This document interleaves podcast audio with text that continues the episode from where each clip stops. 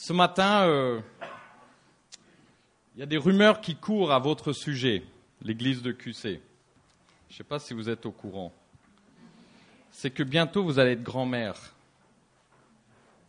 Ouais, vous allez être grand-mère.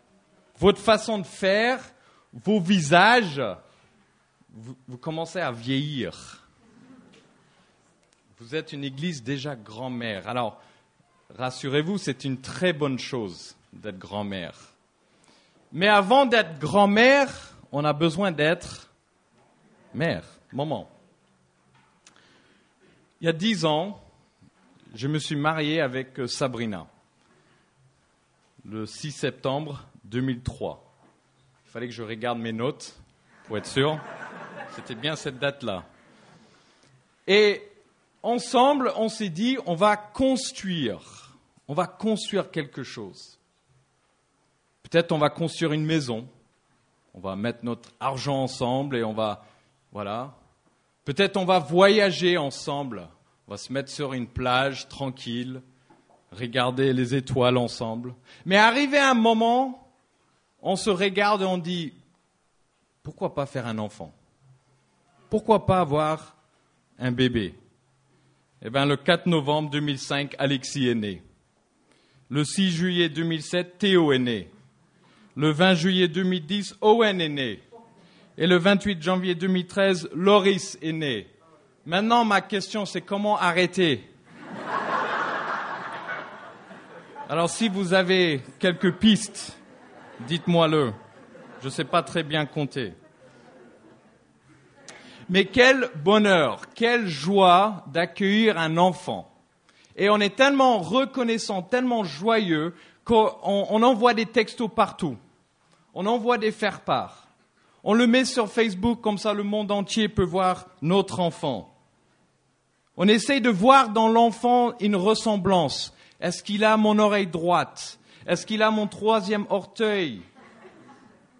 On essaie de, de, retrouver une ressemblance à nous. Et dans la même façon, quand on devient adulte, quand on devient mature, il y a une envie de se reproduire. C'est naturel. Et c'est la même chose dans une église. Une église qui est adulte a envie de se reproduire. Alors là, ma question pour vous à QC, c'est est-ce que vous êtes une église adulte ou pas? Une église adulte, une église qui vit, c'est une église qui se reproduit. Une église efficace, c'est une église qui se multiplie. C'est ça la vie. C'est normal.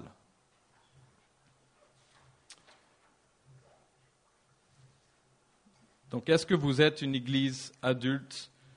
En gros, au mois d'avril 2013, les deux groupes d'anciennat, ici à QC et chez nous à l'abbé, eh ben, on a signé un document ensemble.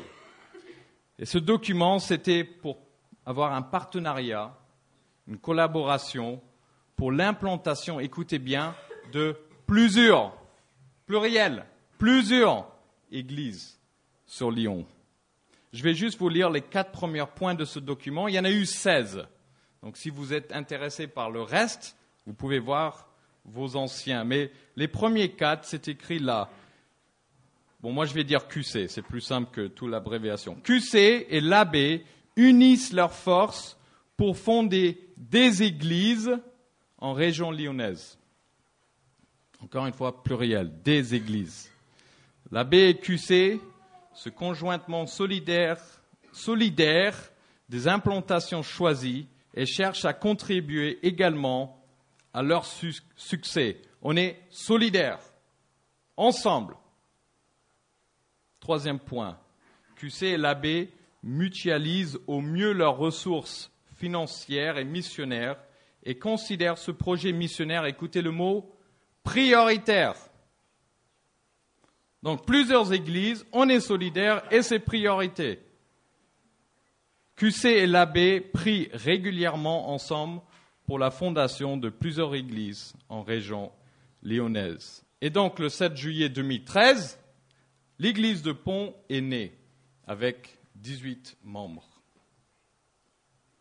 J'aimerais faire ces deux choses ce matin. Premièrement, regarder une église mère qui donne naissance bibliquement. On va regarder dans l'écriture pour voir comment déjà ces églises-là l'ont fait. Et ensuite, regarder notre situation aujourd'hui et en particulier les responsabilités qui sont derrière une église mère. Donc tournez dans vos Bibles en Actes chapitre 16. Regarder une église mère biblique. Acte chapitre 16, le verset 9. Paul se trouve dans son deuxième voyage missionnaire. Il est arrêté par le Saint-Esprit qui lui indique qu'il ne faut pas qu'il descende dans le sud, en Asie, et il ne faut pas non plus qu'il aille dans le nord, à Bithynie. Donc il est arrêté par le Saint-Esprit dans une ville qui s'appelle Troase. Et dans cette ville, Dieu va révéler, Dieu va lui donner une vision pour quelque chose, un endroit. Donc acte 16, le verset 9. Pendant la nuit, Paul eut une vision. Un Macédonien lui apparut et lui fit cette prière. En Macédoine, secours-nous, secours-nous. C'est le plus important appel qui a été donné. Est-ce que vous entendez cet appel? Secours-nous. Est-ce que vous entendez les membres de votre famille qui sont en train de crier cela? Qui sont en train d'avancer vers une falaise où justement leur vie va être déterminée. Est-ce qu'ils vont au ciel ou est-ce qu'ils vont à l'enfer? Des foyers qui sont en train de déchirer. Des mariages qui terminent en ruine le manque de travail. Les gens sont en train de crier Secours-nous Est-ce que vous entendez ce bruit? Des fois, ce n'est pas forcément des cris qu'on entend. Ça se montre de différentes façons. Chaque individu sur cette terre a un, cœur qui doit être rempli par quelque chose. Soit on remplit notre cœur par les choses du monde, c'est-à-dire sexe, drogue, alcool, choses matérielles, réussite, l'argent, pouvoir, impliqué dans les activités sociales, faire des choses bien. Soit on remplit notre cœur par ces choses-là, ou soit on le remplit par Dieu, Dieu qui nous aime. Et chaque être humain va choisir. Je ne sais pas si vous avez vu le programme Qui veut gagner des millions. Je ne l'ai pas gagné encore. Il y a trois jokers. Mais quand tu arrives à ton troisième joker, tu appelles quelqu'un, ton père, ton oncle, quelqu'un, et tu espères qu'il va avoir la réponse. Parce que s'ils ont la bonne réponse, tu vas gagner des millions. Mais là, c'est un appel qui est lancé, c'est un, coup de fil qui est envoyé. Ce n'est pas une histoire de gagner des millions, mais c'est une histoire de vie ou de mort. C'est une histoire du ciel ou l'enfer. Est-ce que vous entendez ces cris? Au secours. Vous savez, il y a deux sortes d'églises. Il y a des églises qui meurent et il y a des églises qui vivent. Une église qui meurt, c'est une église qui reste entre ces quatre murs. Une église qui vit, c'est une église qui part, qui quitte ces quatre murs pour aller rechercher. C'est intéressant que Paul, en Romains 10, il nous donne cette logique. Il dit comment ils vont entendre, comment si personne ne va. C'est-à-dire, il faut être envoyé, il faut partir. Il y a vraiment cette, idée de partir. Ce n'est pas la responsabilité de ceux qui sont perdus de venir chez nous, de retrouver la bonne nouvelle. Non, c'est notre responsabilité d'aller, d'aller vers eux. et de les annoncer. Paul pouvait rester à Troise, pouvait construire une belle église et dire écoute, euh, toute l'Europe, venez, venez à Troise. Vous pouvez venir, je vais vous annoncer la bonne nouvelle. Mais non, Paul n'a pas fait ça, on va voir. Une église qui meurt, c'est une église qui reste dans leur bateau, et il y a plein de gens en train de nager autour, et qui dit à ces gens-là, viens, viens dans le bateau. Non, je préfère qu'on saute du bateau, je ne sais pas, on s'attache avec quelque chose, et on va chercher ceux qui sont épuisés, qui sont en train de crier, secours-nous, et qui ne peuvent pas atteindre le bateau pour les ramener dans le bateau. Quelques personnages qui ont marqué l'histoire. David Brennard, qui avait un cœur pour les Indiens aux États-Unis, a dit Ça m'est égal où ou comment je vis, ou par quelle difficulté que je traverse, si c'est que de gagner quelques âmes pour Christ. Quand je dormais, je rêve de ces choses. Quand je me réveillerai, c'est la première pensée que j'ai. Cet homme a entendu le cri des Indiens au secours. David Livingstone, qui était le premier homme à apporter l'évangile au centre de l'Afrique, a dit, je dois ouvrir une porte pour arriver au centre, sinon périr. Il était prêt à donner sa vie parce qu'il a entendu le cri au secours des Africains. Hudson Taylor, missionnaire pionnier en Chine, a dit, je me sens que je ne peux pas vivre si rien n'est fait pour la Chine. William Booth, fondateur de l'armée de salut, a dit Ô Dieu, qu'est-ce que je peux dire? Des âmes, des âmes, mon cœur a faim des âmes. Rentrons pas dans une insensibilité entre nos quatre murs et de ne pas entendre ces cris de l'extérieur, des cris de secours de votre père, peut-être, qui ne connaît pas Dieu, de votre mère, un enfant égaré votre voisinage, la ville de Lyon. Vous entendez Pont ce matin? À peu près 50 000 personnes autour? Trévoux, Caluire, Montalieu et même d'autres qui sont en train de crier là, au secours. Alors Paul, ce n'était pas le seul qui a eu cet appel. C'est pas Paul qui est à Troise qui fait Ah, qui a eu. Non, il, il était envoyé, Paul. Vous savez par qui? En acte 13, on a une église locale. Une église mère qui a envoyé Paul. En acte 13, les premiers trois versets, on va les lire. Il y avait dans l'église d'Antioche des prophètes et des docteurs. Barnabas, Siméon appelé Niger, Lucias de Cyrène, Manaen qui avait été élevé avec Hérode le tétrarque et Saul. Voilà, voilà ces cinq hommes. Pendant qu'ils servaient, donc ils étaient en train d'avoir un ministère, très bon ministère, pendant qu'ils servaient le Seigneur dans leur ministère et qu'ils jeûnaient, le Saint-Esprit dit, mettez-moi à part Barnabas et Saul pour l'œuvre à laquelle je les ai appelés. Alors, après avoir jeûné et prié, ils les imposèrent leurs mains et les laissèrent partir.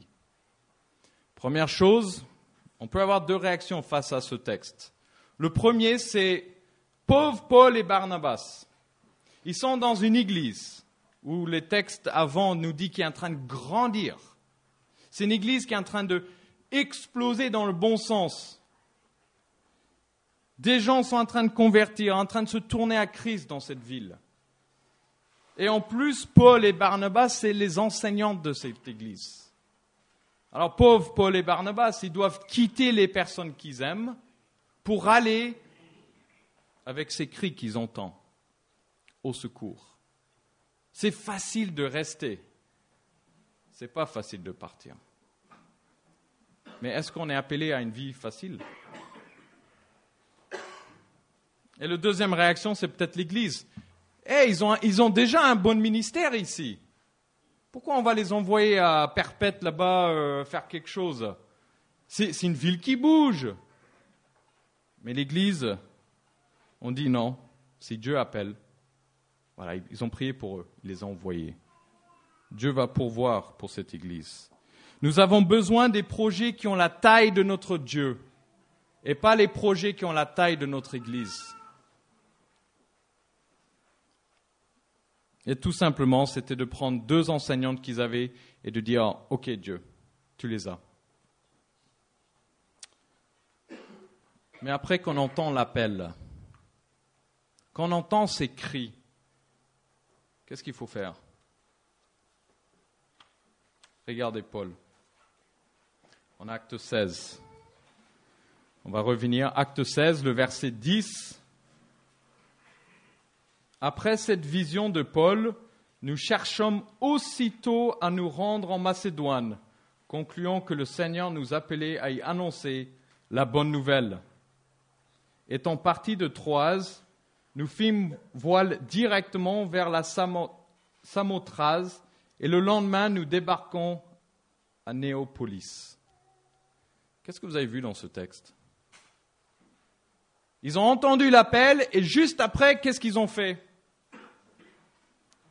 Vous avez vu ces mots? Nous cherchons aussitôt. Verset 11, nous fîmes voile directement. Voyez la précision Ça rigolait plus. Dieu a parlé. Moi, j'aime bien utiliser ce mot-là, bouger. Ils ont bougé leur derrière. Ils ont dit, OK Dieu, il y a toute l'Europe qui attend l'évangile. On y va. On va bouger. En Matthieu 5, 14, c'est écrit, vous êtes la lumière. Je suis la lumière du monde. Vous êtes la lumière du monde. C'est votre identité. Vous êtes une lumière là où vous êtes.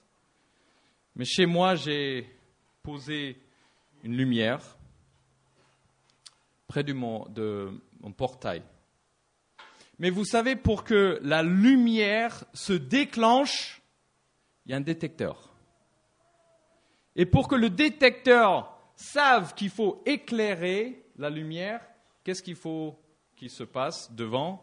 Il faut que ça, il faut que quelqu'un bouge pour que la lumière, ou il faut que quelque chose bouge devant. Vous êtes la lumière. Et donc Paul, Silas et Timothée prennent le bateau, ils traversent la mer pour arriver finalement dans une ville qui s'appelle Philippe pour implanter, commencer une nouvelle église. Donc là, on a un modèle, on a une église biblique qui ont entendu ce cri au secours, qui ont la bonne nouvelle et ensuite qui ont bougé. Maintenant, regardons notre situation ce matin. 16 février 2014, entre nos deux églises. Aujourd'hui, en France, on va commencer plus large, c'est sur le site du KENEF. Il y a eu 1000, donc depuis, c'est des stats de 2012, depuis, il y a 1500 églises qui ont commencé en France depuis 1970, qui les ramène à un total de 2112 églises en France métropole. Ce qui correspond à une église pour 30 000 habitants environ. La stratégie de Dieu, c'est qu'une église locale commence une autre église locale et ça continue comme ça. Voilà, c'est la stratégie de Dieu. Ensuite, avec tous les unions d'églises en France, on a ensemble une vision, une stratégie ou une envie au moins, une envie, on va rester là, de mettre une église pour 10 000 habitants. Donc sur Lyon, on va dire grosso modo 2 millions de personnes si on inclut tous les environs. Il y a à peu près 50 églises évangéliques de toutes sortes. Donc il reste combien d'églises à commencer sur Lyon? Moi, je ne suis pas très bon dans les chiffres. Dites-moi, il reste combien d'églises à commencer sur Lyon? Il y a 2 millions de personnes, il y a déjà 50 églises, il faut un pour 10 000. Combien? 150, bravo. Moi, ça m'a pris quelques heures, mais... 150 églises, il nous reste. Donc maintenant, vous comprenez le, le mot pluriel qu'on a utilisé tout à l'heure. Voilà, il nous reste 150 églises.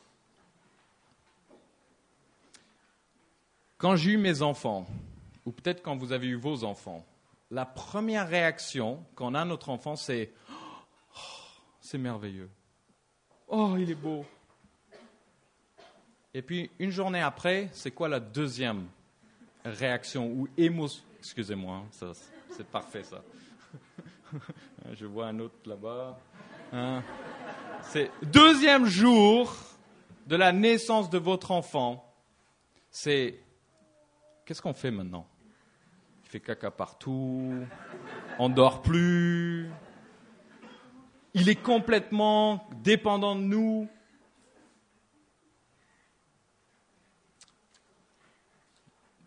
Donc regardons la situation à Pont-Cherry, notre nouvelle église.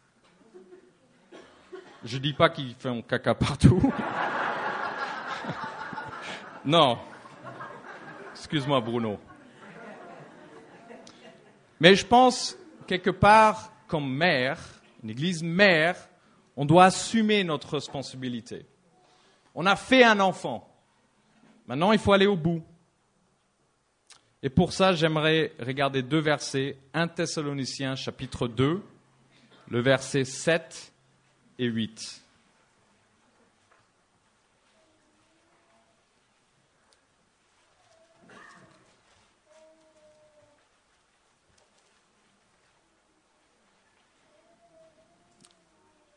Thessalonique, c'était le deuxième ville après Philippe que Paul est arrivé pour commencer une église. Là, il réécrit à cette église, il est, il est à Corinthe, il est en train de se, se rappeler parce qu'il fallait qu'il fuit assez rapidement cette église. Alors, il, les, il écrit et il les laisse ces mots. Voilà ce que Paul était au milieu de cette église. Verset 7. Mais nous avons été pleins de douceur au milieu de vous, de même qu'une nourrice prend un tendre soin de ses enfants. Alors c'est une image d'une mère qui a l'aide qui donne à manger à son bébé.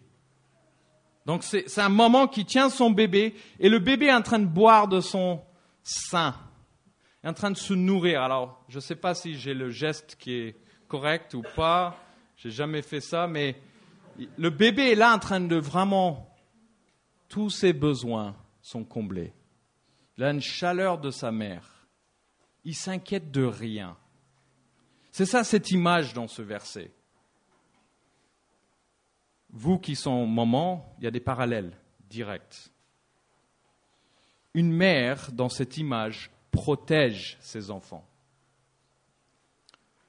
Il ne faut pas embêter les enfants quand il y a une mère autour garde à vous. Une mère ne peut pas laisser son enfant à une crèche. Parce que c'est la mère qui protège l'enfant. Ça arrache quelque chose en elle avec son enfant. Elle protège. Une mère pourvoit pour ses enfants. Le ministère d'une mère est l'un des missions les plus difficiles que Dieu a données à une personne. Voilà une maman. Elle doit être aussi attentionnée comme un psychologue, dure comme un sergent instructeur, doux comme une infirmière. Elle doit gérer la maison, le travail et plein d'autres choses. Un enseignante, un électricien, un plombier, un voilà. Il nécessite une quantité infinie d'énergie, une énorme quantité de patience et volonté de faire. Et si jamais elle tombe malade, elle doit se guérir avant le sortie de l'école.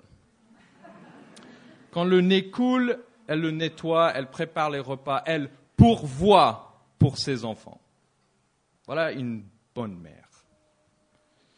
Une mère connaît ses enfants. Si, si vous êtes aimé par personne d'autre dans ce monde, c'est pas grave, appelez votre mère. Elle va vous dire je t'aime, comme tu es. Mais le verset continue dans le huitième. Donc on a cette image, et là le verset 8, nous aurions voulu dans notre vie affection pour vous.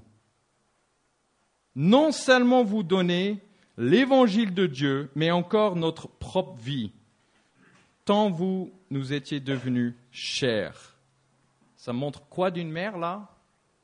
C'est qu'une mère sacrifie pour ses enfants. Pendant neuf mois, le corps d'une mère change. Pendant neuf mois, elle est en train de donner à manger, elle est en train de sacrifier son corps pour son enfant. Souvent, les mamans sacrifient leur carrière, leur style de vie, consument l'énergie, donnent les meilleures années de leur vie pour leurs enfants. Donc on comprend ce texte. Il est prêt à sacrifier, même à donner sa propre vie pour son enfant. Un ministère qui ne coûte rien n'accomplit rien, dit John Jowett. Vous savez pourquoi Dieu a mis en place cette image de mère et enfant, et l'église mère et les, enfants de l'église mère? C'est parce qu'en sacrifiant, quand une mère sacrifie, ça nous pointe le doigt vers quelqu'un qui s'est sacrifié, qui a tout donné. Cette personne s'appelle Jésus-Christ. Jésus-Christ, le Fils de Dieu, est venu sur cette terre pour remplir ce trou qu'on avait dans notre cœur. Il s'est sacrifié, il, il, a tout donné pour que quelqu'un d'autre puisse vivre pour que toi tu puisses vivre, pour que moi je puisse vivre aujourd'hui. C'est ce qu'on a chanté. Si vous êtes là ce matin et vous ne connaissez pas Christ comme votre sauveur, n'attendez pas. Accepte son sacrifice sur la croix pour tes péchés. Accepte ce que lui a fait dans ta place. Donne-lui ton cœur. Demande pardon pour tes péchés et reçois-le dans ta vie. Et une mère à des enfants qui la regardent pendant sa vie, où elle peut dire, écoute, je connais quelqu'un qui s'est sacrifié encore plus pour toi. C'est Jésus-Christ. Et nous, vous et nous, à l'abbé, on est des églises mères pour l'église de pont de Donc, conclusion, sacrifions, protégeons, aimons notre bébé qui est en train de grandir très rapidement. Alors concrètement, c'est quoi? Vous savez qu'ils ont besoin d'une grande église à Pont-Cherry, un bâtiment. Et un jour, il faudra qu'on sorte nos chéquiers.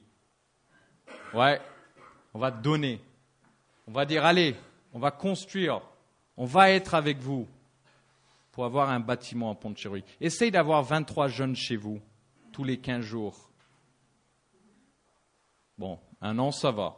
Deux ans, ça va. Mais voilà, arrivé au troisième année, on a besoin de quelque chose. Ils, auront besoin de ça dans l'année ou deux qui vient. Soyons prêts. Cet après-midi, votre pasteur Florent va faire un atelier tiré sur le pasteur. maintenant, vous comprenez pourquoi je suis là. Parce que j'aime pas quand les gens tirent sur moi. Je dis ça, c'est toi, Florent. Ok? Tu peux gérer ça. Mais prions.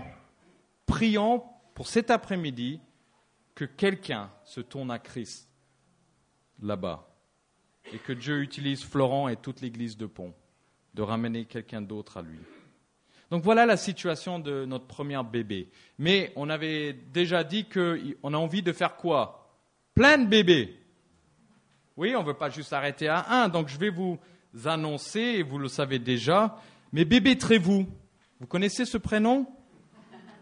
Il y a 22 000 personnes qui habitent dans la communauté de communes là-bas, qui sont en train de crier ce matin au secours. Y a un groupe de 20 personnes qui ont dit, nous, on va bouger. Et ils sont en train de bouger. Prions, on va prier pour la direction et l'organisation de l'équipe qui est là-bas, pour que Dieu les donne un discernement de comment, comment faire cette année. Et puis concrètement, pourquoi pas deux à trois familles de cette assemblée disent j'ai envie d'acheter une maison et j'ai envie de l'acheter un appartement. Pourquoi pas là-bas? Et vous dites ok Dieu m'appelle à faire partie de cette nouvelle église, cette naissance de ce bébé. Vous dites, Trévoux, hein, peut-être pas moi. Ok, bébé Caluire Croix-Rousse. 76 000 personnes qui sont en train de crier au secours. Il y a une église là-bas. Alors si j'ai bien compris, une église 76, il nous reste combien? Deux Six, voilà. 1 plus 6 égale 7. On a besoin encore six églises à Caluire. Mais pareil, il y a un groupe de personnes là-bas qui commencent à bouger. On doit prier que Dieu les donne vraiment un discernement de comment intégrer cette grande village de Caluire, Croix-Rousse. Alors peut-être Dieu vous appelle, une dizaine de vous, pour dire Ouais, j'aime QC, c'est pas très loin, Caluire QC, donc ça ne me dérange pas de faire la route, mais j'ai envie de faire partie de cette nouvelle église. Alors je m'engage pour deux ans, trois ans, pour donner un coup de main. Pourquoi pas vous Dix personnes? Ok, vous dites euh, Trévoux, Caluire. Ah, j'aime pas ces prénoms de bébé. Je veux un autre prénom. Ok, Maintenant, on passe à une petite fille, c'est pour ça que vous êtes grand-mère, qui s'appelle Montalieu. Ouais. 18 000 personnes qui sont en train de crier au secours. Quatre personnes commencent à bouger là-bas. Et là, prions pour Jean-Benoît. Peut-être certains le connaissent bien, parce que mercredi dans trois jours, va rencontrer le maire. Et on aimerait cet été faire quelque chose pour les enfants sur le terrain de foot. Et peut-être vous pouvez faire partie de ça. Il, m'a dit, moi j'ai envie de faire quelque chose, mais on est quatre. Comment on va organiser une grande euh, centre pour les enfants? Je dis, ben, on va être là, parce qu'on est, on est maman, on est grand-mère maintenant. Vous n'aimez pas ce prénom Bébé je sais pas, mettez un autre prénom. Vous voulez quoi comme prénom? Dis-le. Petite fille, donnez un autre prénom. Vous voyez, ça ne s'arrête pas là. Ça continue. Voilà notre situation entre nos deux églises et je sais que j'ai hâte, j'ai hâte de voir tous ces bébés naître. J'aime beaucoup ça. J'aime beaucoup ma femme, donc j'aime beaucoup les bébés. Et après, je vais aimer les petits-enfants. Vous savez, un des cultes qu'on a fait, je crois que c'était au mois de juin, il y a une distribution à Pont de 25 euh, 000 évangiles que certains d'entre vous ont participé. Mais là, c'était au mois de juin. Quelqu'un a reçu ça dans leur boîte aux lettres. Euh, l'église de Pont qui commence, euh, voilà, elle a reçu, elle est venue au culte. J'étais là. Je l'ai rencontrée. Et elle voulait savoir un petit peu qui on était. Euh, vous venez quel... je, je, dis, mais vous, vous êtes qui? Elle me fait, ben, j'étais baptisé dans une église Action Biblique en Suisse, mais j'écoute des messages de Florent Varac. C'est bon, vous êtes bien tombé. mais pour moi, c'était une signe de Dieu. comment tu peux calculer des trucs pareils? Tu peux pas.